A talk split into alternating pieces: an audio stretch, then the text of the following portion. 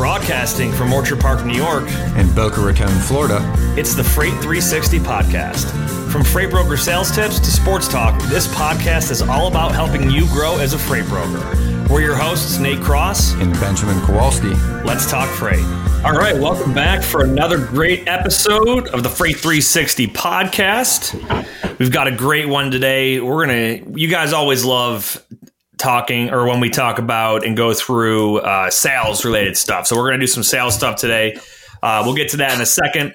Uh, if you're brand new, this is a great episode for you. Make sure to check out all the other 180 episodes in our library, wherever you listen to podcasts or right on our website at freight360.net.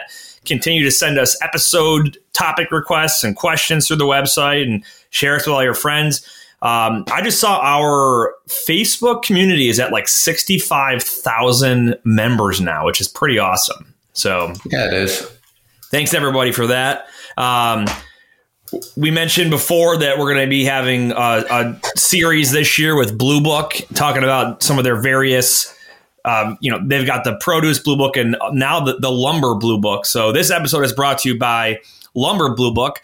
Are you looking to quickly identify qualified sales prospects? Looking to develop trusted, sustainable business partnerships? Look no further. The Lumber Blue Book is an online directory and credit resource for the lumber and forest products industry, covering mills, manufacturers, wholesalers, and retailers. Their database of over 23,000 lumber companies can be searched and segmented to develop sales and marketing campaigns.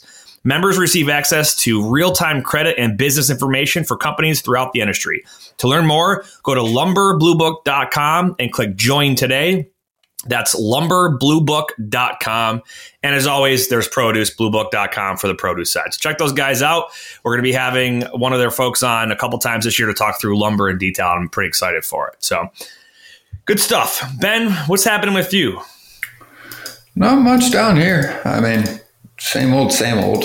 Um, got a little bit warm down here, but at least our weather's better than it was out in California. Huge storm came through. In fact, we were talking to a client in Fresno, or I was earlier today, and he had like a hoodie on and this puffy jacket. I'm like, what's going on out there? He's like, it's 32 degrees outside. He's like, it's freezing. Yeah, I saw like blizzard warning in LA last week or over the weekend, whatever it was, and that's just wild. We actually we got another little bit of snow here in Western New York, but it's it's in the 50s today, so it's again it's melting. So That's I know. Even on Dean's Market Watch earlier this week, it said that this was the, that was the first blizzard warning in first blizzard warning in California in 30 years, and resulted in widespread road closures and crop losses for strawberry farmers due to freezing temperatures.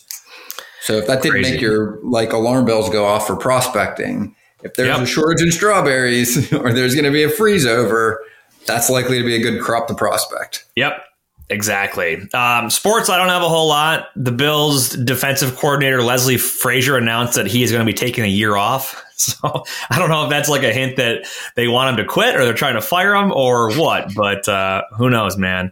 Um, anything in oh preseason baseball started. I'm a huge baseball guy, so I've been watching you know some preseason stuff. There's a new rule this year. There's like a there's a couple changes. They've got like a new size for the uh the actual like bases. They're, they're a few inches bigger now. Hmm. So that's new. I, I don't know all the details on it. And then there's like a there's a new rule with pitching, and it resulted. I saw the one game I watched the other day. Like there was like three automatic strikes called due to something that the batter did or something like that. So I'll have to watch a little more and see what these new rules are. But it's oh, it's interesting how in sports they try they they kind of test out new rules periodically for different. Uh, Sports to try to make it better. There's a pitch clock. They're trying to ma- basically make the game. They're trying to condense the time of the game down from just over three hours to closer to two and a half. So we'll see how uh, how that goes. And I think I think that's what the automatic strike was. Like the player, the batter, like wasn't set in time, or I don't know, something like that. Maybe who knows? If I'm if I'm wrong and you know more than me, just send us a message and I'll apologize publicly next week. So you got anything else around the world of sports? I don't. I got a good uh, freight uh, article that I read today that I just laughed. So like I, I was on FreightWaves website. So just go to freightwaves.com, check it out. The title of the article is Ex Office Manager and son accused of stealing over $600,000 from freight brokerage. So basically, there's this brokerage in Minnesota, and a mother and son that worked there. The mother was in accounting, and the son was a broker. And basically, like, she embezzled like over half a million dollars out of their account to her own account that was somehow like hidden behind some undetectable account. And then she was like dishing it out to her son as well uh, like over a quarter million dollars each. So they just stole six hundred thousand dollars worth of just money out of that bank account. So I, I, I was like, I wondered over, myself, like over three years, over three years, yeah. So I, but I wondered myself, like, who thinks they're going to do that and get away with it? Like, I get the whole, you know, I'm sure there's a bunch of small embezzlement things that go on unnoticed, right?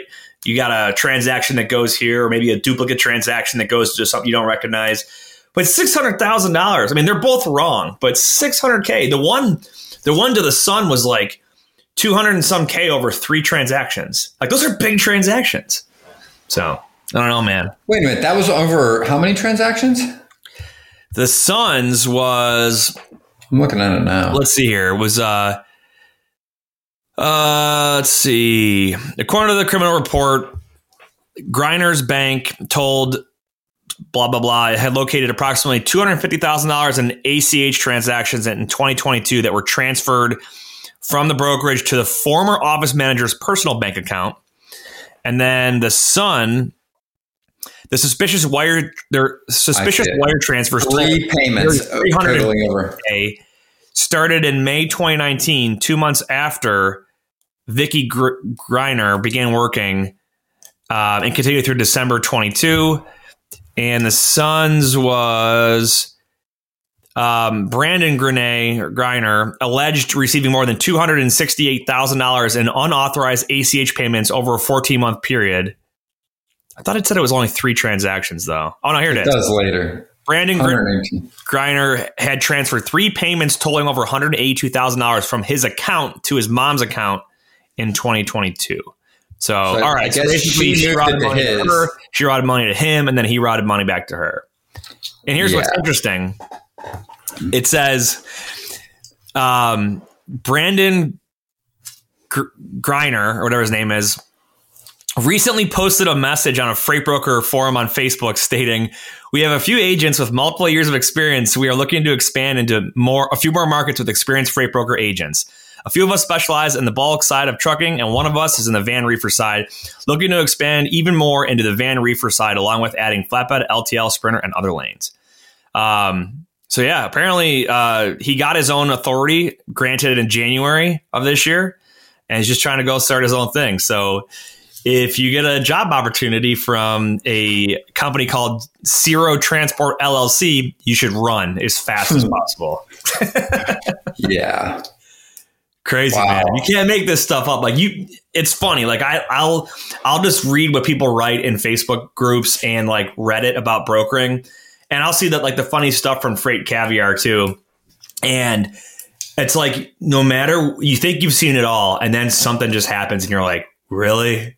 That's the industry that we work in, man. There's some there's some wild wild childs, wild children. So there you go. There's your fraud story for the day.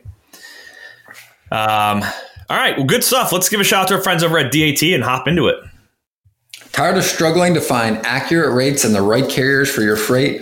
With DAT One, you can access more than 500 million posted loads and trucks every year. That's three times more capacity than any other load board. Plus, their integrated freight management system makes it easy to cover loads 24 7. They've got the most trusted network of carriers, brokers, and shippers in the industry, and you'll get real time rates on every lane so you'll know exactly how much a shipment will cost before you commit to it. Plus, you get instant access to top bids from qualified carriers around the country. Take advantage of a free month with a link in the show notes. Absolutely. Good stuff. Um, so today's topic, one of our listeners reached out. So thank you very much. And he gave us a couple of topic requests. So today's topic, um, as you can tell by the title of the show, is I have a customer willing to work with me. Now what? Now what? yeah. So where, how, where do you want to start with this one? Because this is we're going to go down a rabbit hole of a bunch of thoughts here. But yes, I think we're going to we'll start by defining our starting point. Meaning, this could mean a few things, and where you should start in this process is clarifying where the start is in the conversation. So whether it's a shipper saying, "Hey, we'll give you an opportunity," or "We'll give you a shot," you know, that's a yes but what steps do we need to go from there? Maybe the first, maybe where you're at right now is the customer has agreed to onboard onboard you, or maybe it's the other way around. Maybe the customer said, "Hey, I got a load that's moved that needs moved right now," and they're willing to send it to you, but you haven't been onboarded. All three are likely yeses but have many steps after it, right? So let's go through. Yeah, I, I want to add to that too because the starting point there's a you could have the the verbal yes. You know, you talked to them a few times, like yeah, I'll give you a shot. Okay, it yep. could be that. Um, like you said, they've got a load that you called and they offered it to a bunch of people, and you're one of them, but you're not actually on board yet. It could be that um, you just were emailing them and they emailed you back a vendor setup packet, but no loads to work on you know, nothing like that. There's things that you got to look at internally on your end too, because we're gonna we're gonna talk about the the customer setup requirements on both their end and on your end as the broker internally, depending on if you run your own brokerage or you have to follow the SOPs of the the agent based company you work for or the W two based company you work for. But then we're gonna talk through the strategy of how do we take this yes into a hey, we're doing business and we're making money, right? That's that's kind of the the journey we're going to walk through today. So let's go through, and I didn't realize this because it's something again I kind of take for granted. But someone asked us about, someone asked me about this, one of our clients earlier today. So let's just go through the Barney style 101 level, the sales cycle and freight brokerage. So first step, you've got to get them to know, like, or trust you, right? There's got to be some rapport. Like that is step one, because uh, if you don't have that, nothing is going to follow. So that's yep. your first step. From there, it's usually understanding a little bit about the business, at which point in time you have found a need or they have expressed they need help with something. One of the two things, right? So now we arrive at that step. Well, the next usual step is you've got to be approved through what is typically their procurement department. And why I put that in air quotes is if it's a very small company, procurement could just be the guy tendering loads signing off on you being a carrier. It could be and the owner of the company if it's that small. Yes, it could just be the same person. Now, the bigger the company, the more people, the more processes. And just again, 101 level. Procurement is just buying things from the company's perspective, right? So the procurement department is really just the same department that buys everything for the company everything from toilet paper to light bulbs to doorknobs to the raw materials that go into rolling steel coils if they're in that industry, right? It's everything they purchase, right? All the vendors, so, yep. And the reason, yes, it centralizes because that is another main function. Not only are they overseeing all of the costs of every vendor that sells anything to that company, right? They are also the ones that approve them and manage them and make sure that the payments go to the right people for the right thing. So they're managing the, the accounting side and also just how money goes out to buy things for that company. So yep. again, that's why it's not uncommon if it's a bigger company for you to talk to a warehouse and then to say, no, our carriers are approved seven states away through our headquartered office. This is why all of those vendors have to be approved at the company level or the corporate level. And once you're approved, you're then in the system to be an approved vendor. Now, that doesn't mean you're getting any business from them. The next step is, again, to your point, Nate, like actually more of the sales side and asking questions and having conversations to get them to actually award you business so that you guys can actually do business together. Yeah, so I want to I want to drill down on that that vendor setup process for the the onboarding part. So we went through one today um, where one of our brokers is onboarding a new customer, and we don't have a big lengthy packet that they have to fill out and sign, but the customer does for our brokerage to be approved to be tendered loads and to be paid. But there it was very lengthy. So there was like they're like we have like five or six divisions, and based on which loads, you, what division you're hauling loads for, they need to be billed and invoiced to this specific entity under this address and to this email address and whatnot. and each separate one had its own contract. And then in addition, they're like, we need proof of your insurance because we have this special insurance requirement for it was like a twenty five thousand dollar bond. It's uh, it, it's above and beyond the standard twenty five k surety bond that brokers hold. So they needed proof of that. So you got to make sure that you check all the boxes with a customer. So these are questions that you need to be asking to your customer when you get that yes you want to identify what does that process look like? Some of these small ones it might be nothing. It might just be find me a truck and then send me an invoice. Where the other ones it could be a very very lengthy process with a lot of paperwork back and forth or anywhere in between those two spectrums Easiest way to find out, right, is simply just ask, right? And you don't need to go overboard. You don't really need to remember any of a lot of the complicated things in some other scenarios. All you have to remember is to just ask, hey, can you just give me a ballpark or kind of walk me through what your general onboarding process is for a carrier? Um, or your vendor approval process, or you know, what is your typical onboarding process for a new broker or a new carrier? Any of those questions, kind of however you phrase it, will usually get you the answer. Oh, there's a group of people. Oh, it's just this person. Oh, there's a process. And then whatever you get, make sure you get a clear understanding. So ask follow up questions. Oh, so this is the person because what you're also trying to figure out is one, what is the average time frame to do this? Exactly. I've had some take 14 months after I've gotten a yes. I've had some happen in the next 15 minutes. So again, it is a very wide range. The bigger the company, usually the longer it takes. The smaller, usually less hoops to jump through. But what you're also trying to figure out when you're asking this question is you want to know who the decision maker is and actually greenlighting it.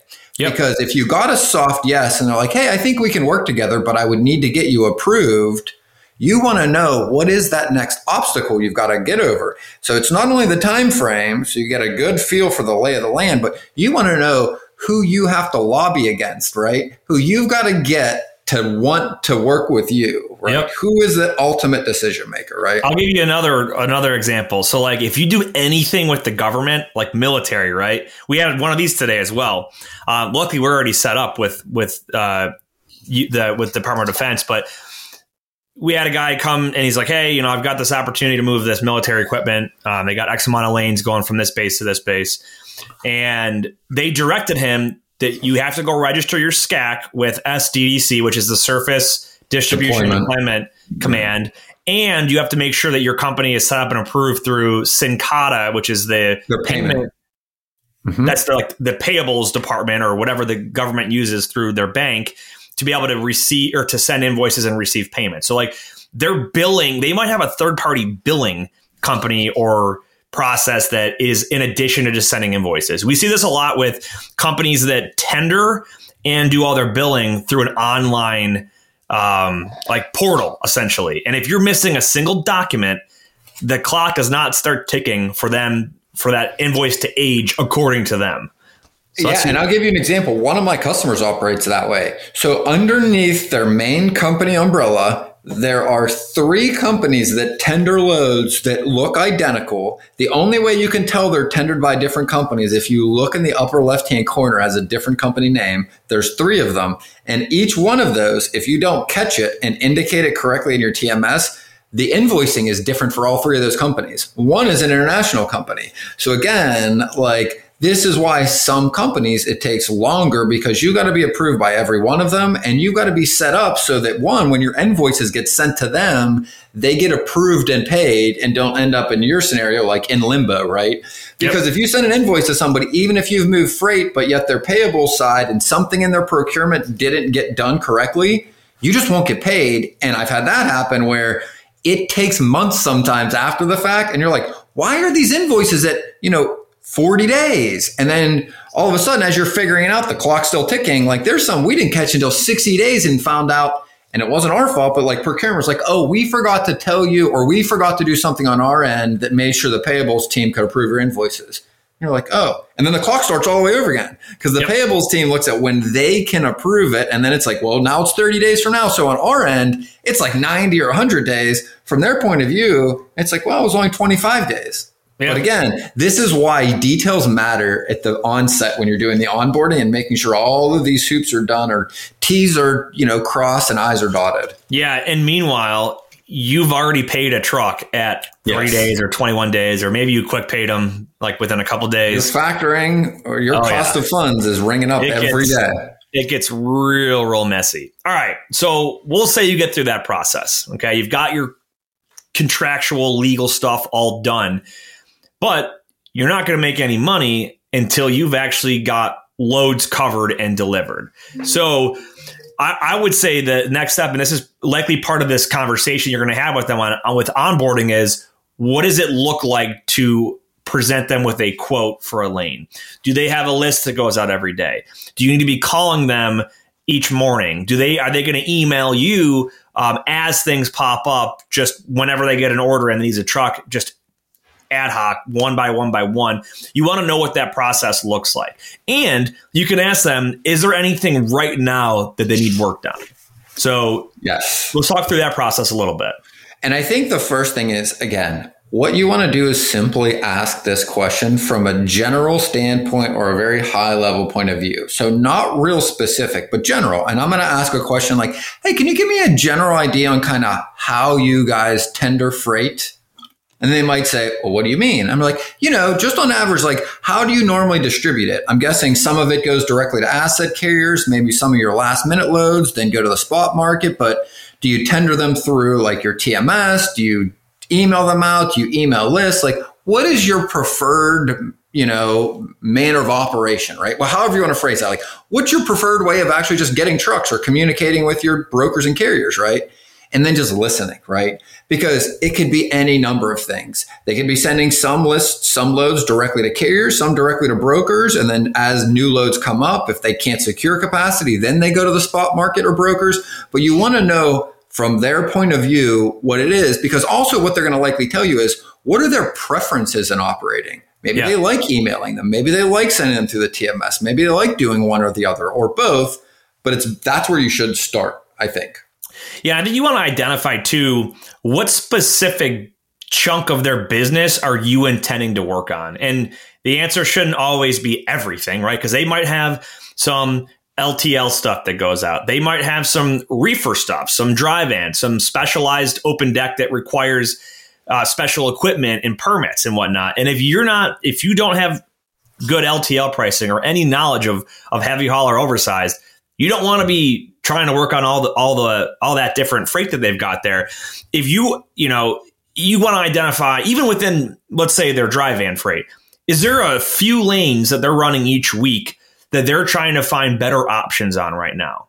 The goal is to get in and you can get in small and show that beyond that trust and rapport you've built, that you can also deliver on your promise and guarantee to them. So you want to identify yeah. where that specific starting point is for you. And you probably learned a bunch of that or at least a little bit about it during your prospecting calls with them when they've told you about how they operate, what lanes they run. They'll t- typically tell you, or at least allude to some pain points, which is the reason they're going to be, be bringing you in. Again, and and here's some things I think it's a little bit of a it's a little more high level, but one of my favorite techniques for to solve both of these things is to use one to solve the other. So for instance, let's say I've been talking with we'll say a, a mid to a little bit larger company where it's a formal procurement process. And let's just say they say, look, it's going to usually takes a couple months, but as soon as we get this over to them, legal approves it, then it goes to the department. Once they greenlight it, then we can tender you freight, right? So you're kind of in limbo waiting for these things, even once you get the yes. What I try to do is I try to find an urgent need that I can use to leverage them to force the contract. So for instance, right, if as I'm talking to them, waiting for this time and my approval to go through, I'm doing exactly what Nate talked about. I'm trying to find some urgent need. And I do that by basically positioning myself and my value proposition as I'm the guy that's going to help you get probably the harder loads covered in the least amount of time. That's my strong suit. If you got something coming up over the next couple weeks, you know about it and it's an easy load, that goes to an asset care. Like that's not a good fit for me. I won't compete on price. They're a better fit. What I'm a better fit for is the load that you just found out at three in the afternoon that has to pick up today that the truck didn't show up because somebody missed it, didn't tell you, but it's still got to go. Otherwise, your customer's going to be screaming at you. That's what I can help out best with, right? Yeah.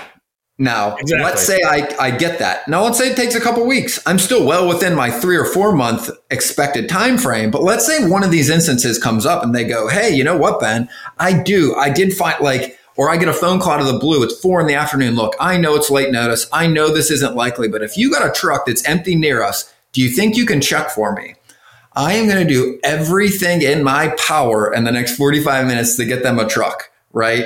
And again, I might even take it for a loss because it's my first load to get onboarded with a large opportunity. And I might say, look, hey, I'll help you out on this one. In fact, I might even take a loss to give them that truck. I will tell them that because again, I don't want them under the assumption that I can keep doing it, but I'll be like, look, that's I took this on the chin to help you guys out. I know you're jammed up. I can't do it indefinitely, but hey, kind of this one's on me because guess what they have to do next in order for me to give them that truck? They got your con- the contract pushed through.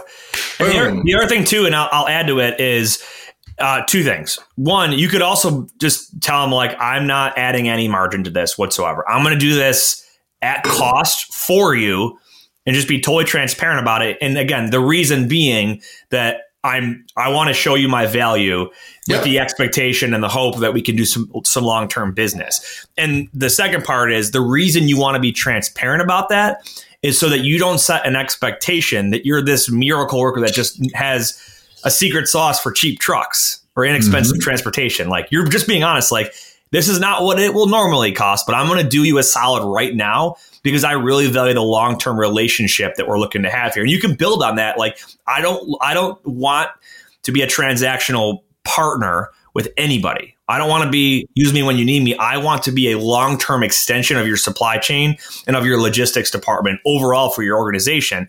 And for that reason, I I want to show, show you a good, you know, out of good faith up front, but with the expectation that I'm intending and planning on being a long term partnership and solution for you guys. So transparency goes a long way. Otherwise, you set the bar very low, and they're going to wonder why why is it more expensive next week or tomorrow or two days from now? Absolutely. It's like yeah. one of these things, right? It's very similar to like a first impression, right? This is your first impression working with them, and you don't want to set, like Nate said, the expectation or the tone that you are the discount provider because then every load after that will be compared to it. Why is it getting more expensive? Oh, as soon as we got them on board and now the prices go up. Doesn't that always happen? And even if they don't say that, that's somewhere in the back of their mind, right? Yep. So when you just immediately address it when you're doing it, they can understand and expect a fair rate moving forward, right? Yep. That's 90% of why you're doing it. And again, like you said, it leverages them to now go send an urgent email to legal and to the transportation department and go, look, we need BTB transportation approved. Can you green like this in the next 20 minutes? They've got a truck. We need it for this urgent customer. Things get approved very quickly. Yeah. Um, yep. Couple other questions, and I want to circle back a little bit because I thought of a few that we've gotten the past couple weeks on this topic that I think are helpful. One of the questions was, let's say you're going through the procurement process, the onboarding, right, where they're going through their insurance requirements. And one of the questions we got was, let's say that requirement is a little bit of above normal. Let's say it's, you know, we'll call it 200 and 500 or 200 and a million. I don't know. What's a little bit above your standard requirements that you see? Half a million and a. For what? For contingent and general, like what is a little bit above? Oh, general liability, you're going to see they want a million. Um, larger, big international companies might want like upwards of 3 million for like a like a umbrella policy. Government could be up to 5 million on certain things. Um, contingent cargo i've seen 100k i've seen requirements of 250k um, so question right the question we got is let's say they're your normal shippers you work with are at 100000 contingent and a million general and let's say your new customer is at 250 and 2 million right the question we got is Does the brokerage have to have 250 and 2 million? Does every carrier you send in there have to have 250 and 2 million or one or the other? Right. Yeah, that's something that you have to definitely talk to your customer about, and it should be outlined in their contract. But the biggest thing to point out, and you know, oftentimes, well, I shouldn't say often, but enough times that it's worth mentioning, there is a traffic manager or a vendor approving person that doesn't know the difference between the insurance coverage that we as brokers carry and the insurance coverage that the motor carrier covers. So yep. or carries. So, for example a contingent cargo policy is not the same as a primary cargo policy. And our general liability policy is not the same as the carrier's liability, auto liability policy. Okay. They're, they're two different things. Um, and it's by design because our job as a broker, we don't own the assets. We are not going to have primary cargo insurance. That being said, you can purchase it if you wanted to. That you can like we we had LoadSure on in the past as a broker, you can buy a single load all risk policy that will act as the primary policy. But in the general, you know, the rule and not the exception is the carrier is the one responsible to carry certain insurance. So you want to talk to your, make sure your customer and you are on the same page about who, you know, who has to have what insurance because it's going to be different between broker and the actual carrier. And I um, think yeah. I also want to point out one of the things that is most common and I think most redlined in these agreements is when you are a broker and you're getting an agreement that is written for a carrier. Then you should absolutely be redlining carrier and changing that to broker. And then you should absolutely question the shipper's insurance requirements because what they're doing is trying to treat an apple like an orange, trying to treat your insurance as a broker the same as a carrier, and they are not the same. Nor is it, I don't, is it safe to say it's not legal to treat a brokerage as a carrier under MAP, was it MAP 21? Yeah, but they, if this is where it gets messy because if, it's all about what somebody can can prove in a court of law, right? So if a broker does not push back and they sign a contract that states that they're a carrier and an accident happens, you can be held liable as a carrier if that shipper or customer can prove the can prove it to a judge that you represent you misrepresented yourself and that you as acted as a carrier. Okay. Mm-hmm. The same thing goes in if we if we try to control a carrier beyond a certain and again i'm not a legal expert but i've i've seen this stuff happen with contracts if we try to control a carrier to a certain extent and that could be telling a carrier which route to take like which roads to take instead of them doing mm-hmm. it themselves as little as that we are controlling that carrier beyond our legal authority as a broker and that would then put us it would you could you could argue a point that we were acting as the motor carrier ourselves. Um, so, and we're, we're going. That's kind of get, getting down a rabbit hole of insurance. That's a little bit different, and that's not the intent of this this topic today. But it is extremely important that with these larger customers that have intricate contracts, you there's got to be a legal review process. And if you don't know the legal side of things and how contracts read, it is highly advised that you have some legal professional that you can rely on, whether it's on a per case basis or you've got a you know a, you get them on a retainer or whatever it might be. You should not just be saying like, mm, yeah, this sounds good. Let me just sounds sign it good. up and send it back. so yeah, it's uh, and again, not to go down the rabbit hole of insurance, but there are some customers that it seems easy to get in with as long as you sign their contract because there's other smart brokers that are like, I'm not signing that it puts way too much liability well, on it. And here's one that I came across again just in the past couple weeks was a shipper that had huge insurance requirements. Like I can't remember what they were. I want to say they were like a half a million and five million for contingent in general, right? And then they were like, I got onboarded pretty quickly. I'm like, why do you think that was? And they went, well, what do you mean? I'm like, well, how limited do you think your carrier base would be if you required every carrier that picked up your freight to have five times the you know the industry average right there's going to be a much smaller number amount of carriers that can actually even meet those requirements so guess what every time they need a truck they've got less they can pick from so yep. of course they're going to onboard pay for their, uh, a single load policy yeah Right. So what they're doing is they're letting you do that work for them as a broker. They're like, hey, we've got very high requirements. Absolutely, we'll onboard you. Now go work for free and go find us a bunch of these carriers that we haven't found yet Right? Yep. Like now, again, that doesn't mean it's not worth it. It's just going to show you that like how these things can affect other things. Yeah, we've got like we have uh, a customer that they do some really really expensive stuff that they move like mobile like basically like a mobile power plant so like to run oil fields or, or like wind turbines for like installation of uh, a wind turbine farm and we've had loads that are valued at over 20 million dollars.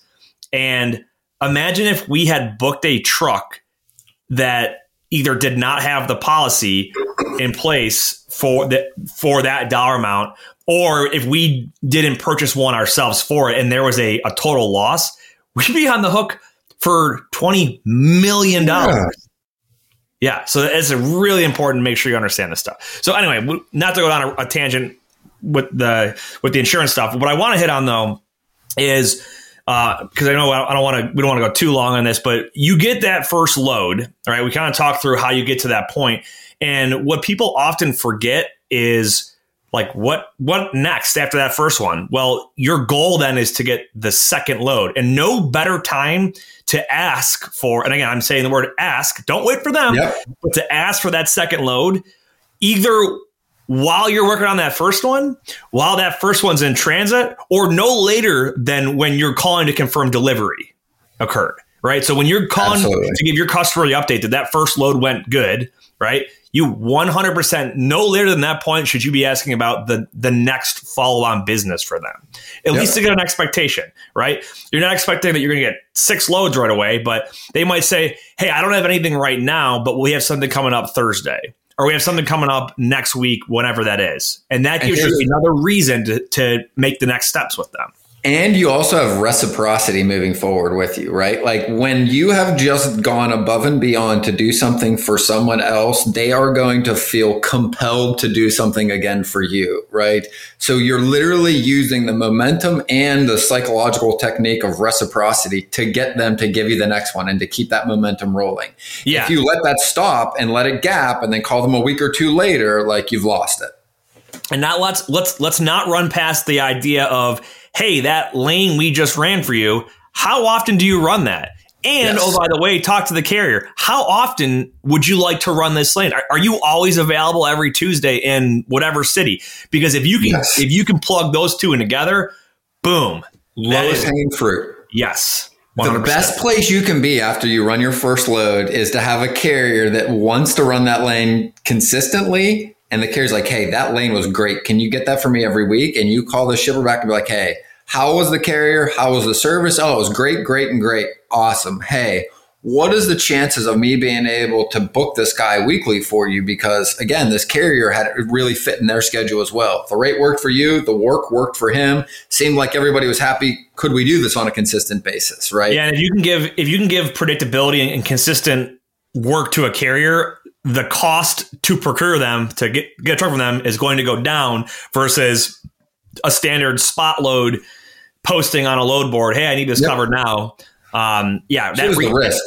exactly. That's exactly right. So, yeah, definitely strike while the iron is hot. So, and I definitely want to, you know, in a future episode, we'll we'll dive into what this growth process looks like once you're starting to work on some spot lanes from a customer because the goal is like you start with that first spot load but the goal is to have consistent contracted repeat predictable business with them over the long term. But that process to get from that first load to that consistent business doesn't happen overnight. It's not the flip of a switch. There is a song and dance to get through from the beginning to where you are a repeat provider for transportation for them. It could take it could take 3 months, it could take 3 years. So, Well, here's the thing, right? The more work you do and the more you talk to them, the more trust they have. The quicker you get to them really trusting and knowing you, the quicker you get to that place. Now, there's always the uncontrollable, which is the demand and the marketplace conditions that will play into this. But at the end of the day, it is the number one thing that you can do to control and speed up this process. The Yep. more you can talk to them, the more you can bond with them, the more you can. We, this isn't what this episode's about, but the more you can find out personally about them. Do they have kids? What they do on the weekend? What are their interests? The more of those conversations you can have, the more they're going to know you as a human being, and the more they're quickly they're going to trust you. Yeah, and I'll add in here. Lastly, the there is I don't have statistical data on this, but I'd be willing to bet there's a high correlation um, as such. The easier it is to get onboarded with the shipper, the harder it's going to be to land that to actually get that first tender. And yes. the harder it is to build that relationship and get through the onboarding process, the easier it likely is to get that first shipment out of them. And what do I mean by that? Okay, if you if you reach out to a shipper over email and they just say, "Sure, I'll add you to my list," right? You've built no rapport with them. They might not even remember your company name or your only reason they're going to use you is because of one thing: you come in right. cheaper than the rest of their providers. Whereas if you spent two three months over a dozen calls getting to know this individual on a personal level and understanding what their job is like and where their pain points are they're going to know exactly where you fit in to a solution for them. And it should be that much easier for you to get tendered that first load. So um, keep that in mind. But uh, good stuff. We got some listener q&a here. Uh, but first a shout out to our friends over at Lean Solutions Group. Looking to take your freight brokerage or agency to the next level? Look no further than Lean Solutions Group. They are industry leaders in nearshore staffing for logistics companies with offices located in South America, Mexico, and the Philippines. See, I updated it. We've got the locations now. Nice. They offer a wide range of exciting positions, including freight broker back office operations, accounting, tech and web development, business development, marketing, customer service, and more. Don't miss out on the opportunity to work with the best in the business. Visit their website at www.leangroup.com to learn more about the exciting solutions that they have to offer your freight brokerage or agency. Alrighty, first question here. What is the most effective way to get leads? I'm actually gonna I'm gonna incorporate the second question. Is there a secret sauce to finding leads? Um, so i am to give my high level answer and then we'll drill down. There is a if there are different efficient ways to get different sorts of leads. And there's not a secret sauce to finding leads, but there is a there is a way in which you can gather leads easier um, than others. So if you want to call that a secret sauce, then sure.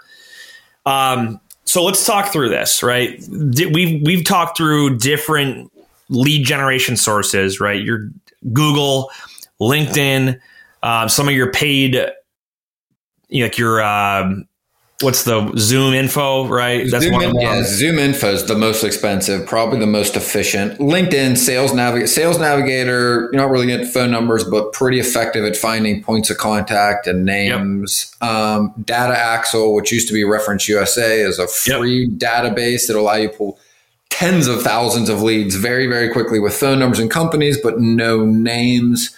Produce Blue Book, Lumber Blue Book, Blue Book, right? Yeah. If you're if you're industry specific, here's what I'd recommend. Okay, if you're brand new and you're like, I I need to get started, what do I do?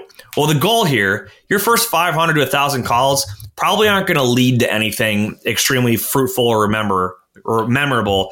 But the point is, you're going to be fine tuning and honing in on your ability to effectively have a sales call and a cold call. So you want to get a lot of leads and start hammering out calls. What I would probably do if your company does not provide you with a database already, the Data Axle, which used to be Reference USA, like Ben, like you mentioned, is available through your public library on their website. You can go in there and search for, let's say, 100 companies that work in X, Y, and Z you know industry, which could be um, you know plastic you know components for I don't know. I'm just making this up, right? Or it could be uh, shingles for residential houses, or um, brick for commercial building, or whatever, right? You, and you just get a hundred companies with an address and a phone number. That is a very efficient way to gather leads, right? What you yes. don't know is you don't know who the person you're supposed to be calling is.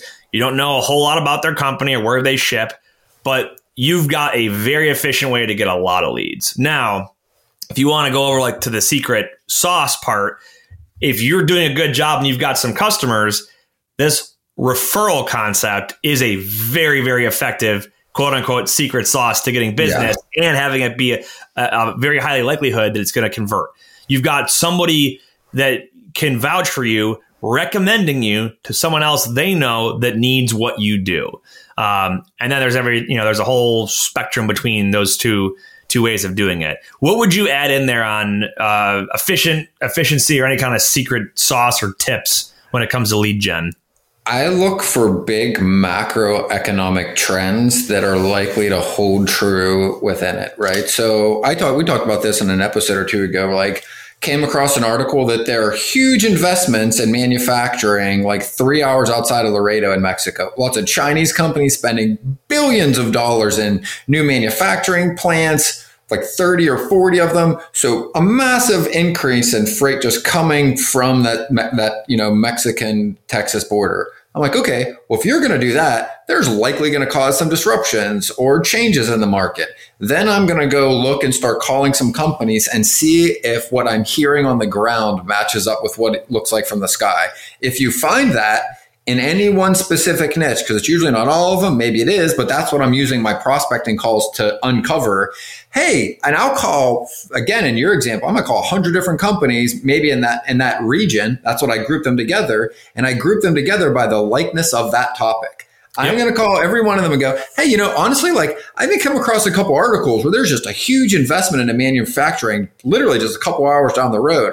How is that impacting you guys? Are you seeing that? Is that making a difference? Everybody might say no. And then, okay, I spent one day and it didn't go any further. But I might get 20% of them that say, yeah, it actually is. And then within those, if I find that it's affecting them, I will then look for more of those companies that are similar to the one that told me they're being affected because that's the most likely place for me to uncover an opportunity. I'll say another, uh, this is more on the effectiveness side versus efficiency, but don't be afraid to use multiple lead gen sources to get all the information you need. So you could pull 100 steel yes. companies off of a reference website or off out of a chamber of commerce or off of ZoomInfo, whatever, right? Then you might cross reference LinkedIn or their website or Google or ZoomInfo to find an address or a phone number and a person that's a good person to reach out to. And then you might couple that up with their website or something else, a trade uh, trade organization to find out the specific um, commodity within that group of commodities that they're shipping and where they service. And then you this is all done in, in your lead gen time, right? You're not making phone calls yet, but you're going through and you're getting 100 leads, 100 phone numbers, you know 100 names whatever that might be and you're cross-referencing your different sources to fill in the blanks you don't want to just call up a random 800 number not know who to ask for or what time they're even open or where they're located or any of that stuff you want to have at, at minimum a few points of information or data on this lead before you call and reach out to them so yep good stuff um, and if you guys want to know more about lead gen, just go to our website, go to the content section, and there's a searchable database. Just type in prospect. You'll you'll find short form videos, long form podcasts, blogs, all that good stuff on there. Um, all right. Lastly, how can I navigate a non compete if I want to switch companies? So this one came through. I think it was my, it was either Facebook or somewhere else. Um, and they they specifically name dropped TQL, but this this um, concept applies at a lot of companies. And how do you navigate a non compete? Well, I would start at the beginning here. If you're not working for a company yet, um, talk to them about the non compete before you start. Understand what it is that you're signing. Are they telling you you can't go work anywhere in the industry for two years, regardless of where it's located, even if you don't touch your old customers? I probably wouldn't work for that company. But let's say you find yourself in a position where um, you did sign a non compete and a non solicitation, a non disclosure agreement, and you're looking at leaving to go elsewhere. I'm not a lawyer, but I've gone through this myself and I hired a lawyer and I went through my specific situation. Here's the paperwork that was part of my employment contract. Here's the situation of how me leaving this company is happening and here's what I'm looking to do next. How does that story, coupled with my goal of what I want to do, how does that all look given this document exists that I signed? Right. And a lawyer, based on where you live and that situation, will give you sound advice. Um, also, if you're talking to a new company about switching to them, make sure that they are aware that you have that you're bound to a specific um, restrictive covenant, and that you know give them share that feedback from a legal professional on what they're telling you.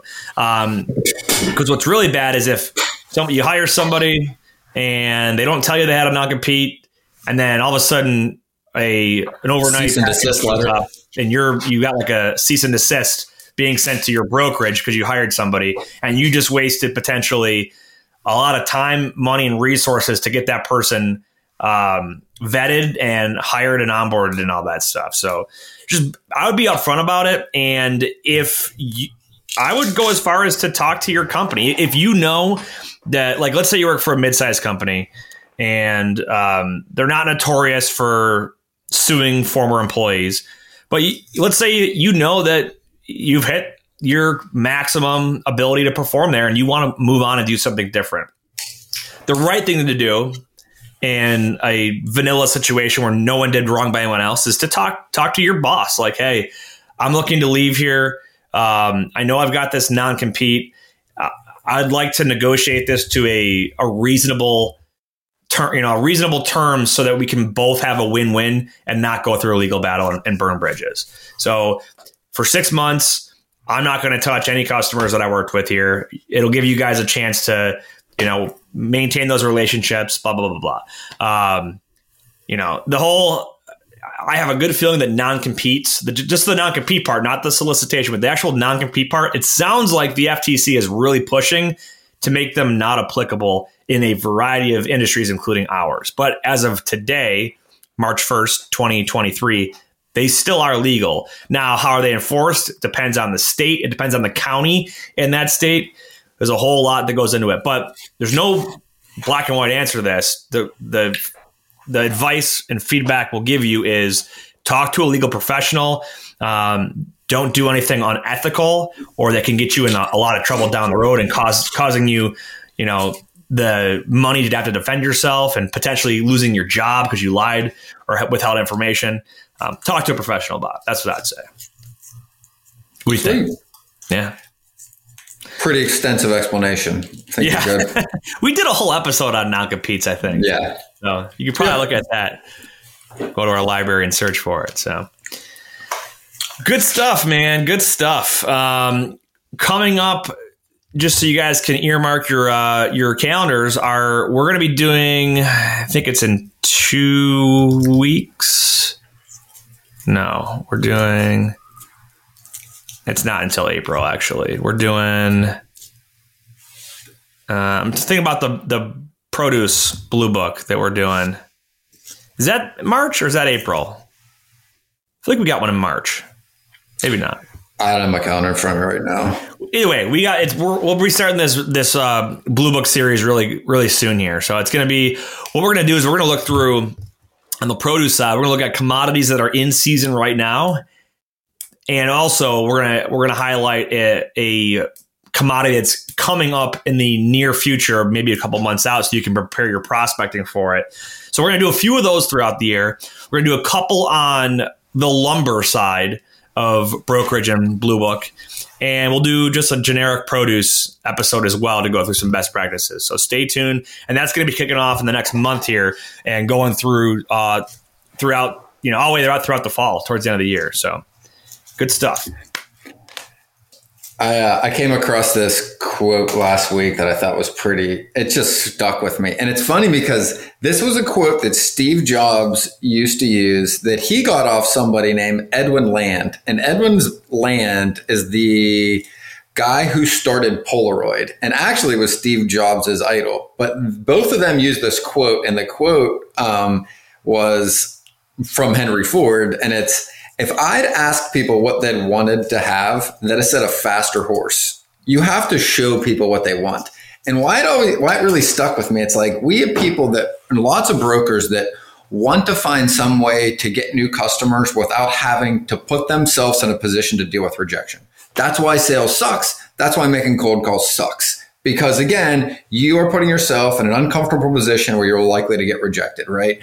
But it's just so funny because if you look at examples of three products that I don't think anybody would say needed marketing to sell in hindsight, the iPhone, the MacBook, the Polaroid camera, and the car, right, are things you would think people saw, when they saw them they would want them, right? But the reality is, is even in those cases, somebody had to sell those products. And if you think about the products that brokers are selling, they're commodities. There's not much that's differentiating your brokerage from any other brokerage other than you, the person on that phone.